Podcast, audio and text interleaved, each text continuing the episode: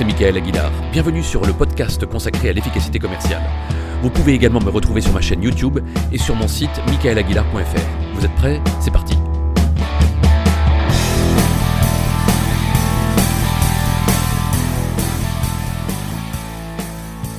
Je ne suis pas très fier de l'histoire que je vais vous raconter à présent, qui ne me met pas véritablement en valeur, mais je veux tout de même vous la raconter parce qu'elle m'a coûté très cher et je veux vous éviter d'en être victime à votre tour. L'erreur que j'ai commise est une erreur de débutant et d'ailleurs, je connais très peu de vendeurs qui ne soient pas déjà tombés dans ce piège. Dans un premier temps, je vais vous présenter l'erreur en question à travers mon histoire et dans un second temps, nous étudierons le remède afin que vous puissiez éviter d'en être victime. Il y a quelques années, mon cabinet répond à un appel d'offres pour former une grosse force de vente composée de 350 commerciaux sur toute la France. Bonne nouvelle, quelques jours après avoir adressé notre proposition commerciale, nous sommes retenus dans la shortlist et nous devons ensuite aller argumenter notre proposition devant un comité de décision. Le jour J, je rentre dans la salle de réunion et autour de la table, il y avait la directrice de la formation, la DRH, le directeur national des ventes, les directeurs régionaux. Ils m'accordent 15 minutes pour présenter ma réponse et 15 minutes pour répondre à leurs questions. Pendant l'entretien, je sens que j'impacte mon auditoire et que je marque des points. Je mets en œuvre toutes les techniques de persuasion que j'enseigne. Je me sens très en verve, fluide, enthousiaste. Je m'étais longuement préparé et après les 30 minutes de l'entretien, mes interlocuteurs me remercient et je voyais des sourires sur les visages. Le directeur des ventes me fait un clin d'œil et lève le pouce. J'avais donné le meilleur de moi et j'étais vraiment satisfait de ma proposition. Une semaine plus tard, je reçois un appel de la directrice de la formation pour m'annoncer qu'ils avaient retenu un autre cabinet. J'étais abasourdi. Je lui demande alors « Mais que s'est-il passé ? Pourquoi n'avons-nous pas été retenus ?» La réponse me fit l'effet d'une gifle.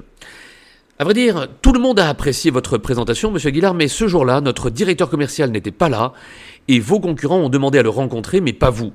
Du coup, notre directeur commercial a mis un veto sur votre dossier en considérant que ne pas l'avoir rencontré était une faute grave et qu'il ne pouvait pas confier la formation à quelqu'un qui ne sait pas identifier le décideur et que votre cabinet ne saurait donc pas former ses commerciaux. Bip.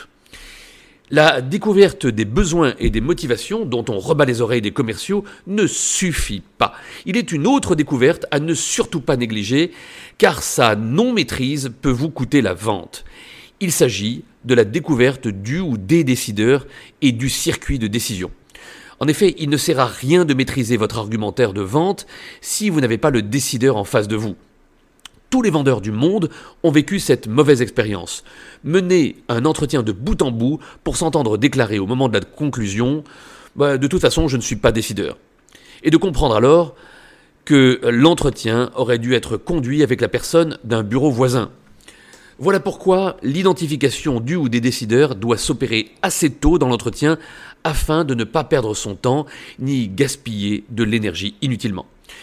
Dans les grandes entreprises, les circuits de décision sont souvent complexes et peuvent impliquer un très grand nombre de personnes.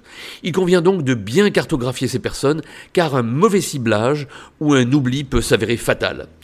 Cette recommandation vaut également pour le B2C, c'est-à-dire le business to consumer, autrement dit la vente aux particuliers, où le rôle de chacun dans la décision doit être identifié.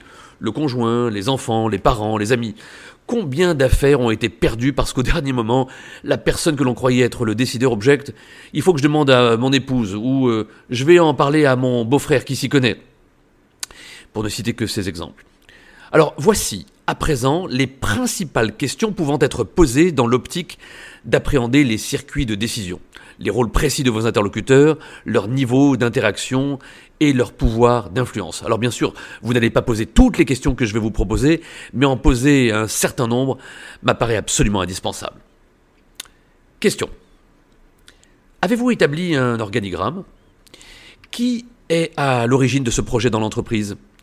Qui a choisi votre fournisseur actuel ? D'un directeur marketing à l'autre, les fonctions et les activités varient. Quelles sont vos responsabilités au sein de votre entreprise ? Qui sont les personnes impliquées dans le processus décisionnel relatif à ce projet ? Comment votre entreprise ou votre département prend ses décisions d'achat ? Quels sont les différents services impactés par ce projet et qui seront partie prenante dans le choix du futur fournisseur ? Et quel est leur rôle dans le choix du futur fournisseur ? D'après mon expérience, La personne responsable de tel domaine concerné apprécie d'être consultée sur ce sujet. Est-il pertinent de la rencontrer, voire de l'inviter à se joindre à nous ? D'autres parties prenantes ont-elles des priorités ou des exigences particulières que je dois connaître ? Chez un de mes clients, le directeur de la production et le responsable logistique ont été impliqués dans la décision d'achat. Qu'en est-il chez vous ? Quel chemin va suivre la réponse que nous allons vous rendre avant d'aboutir à la décision finale ? Y a-t-il une madame qualité ou un monsieur sécurité qui supervise l'opération ? Y a-t-il un service achat qui entre dans le processus de décision ou de sélection du partenaire ? Qui me conseillez-vous de rencontrer également dans le cadre d'une future collaboration ? Qui prendra la décision en dernier ressort ? Y a-t-il un facteur qui permettrait d'accélérer le processus de décision ? Voilà un florilège de questions absolument indispensables à poser. À très bientôt.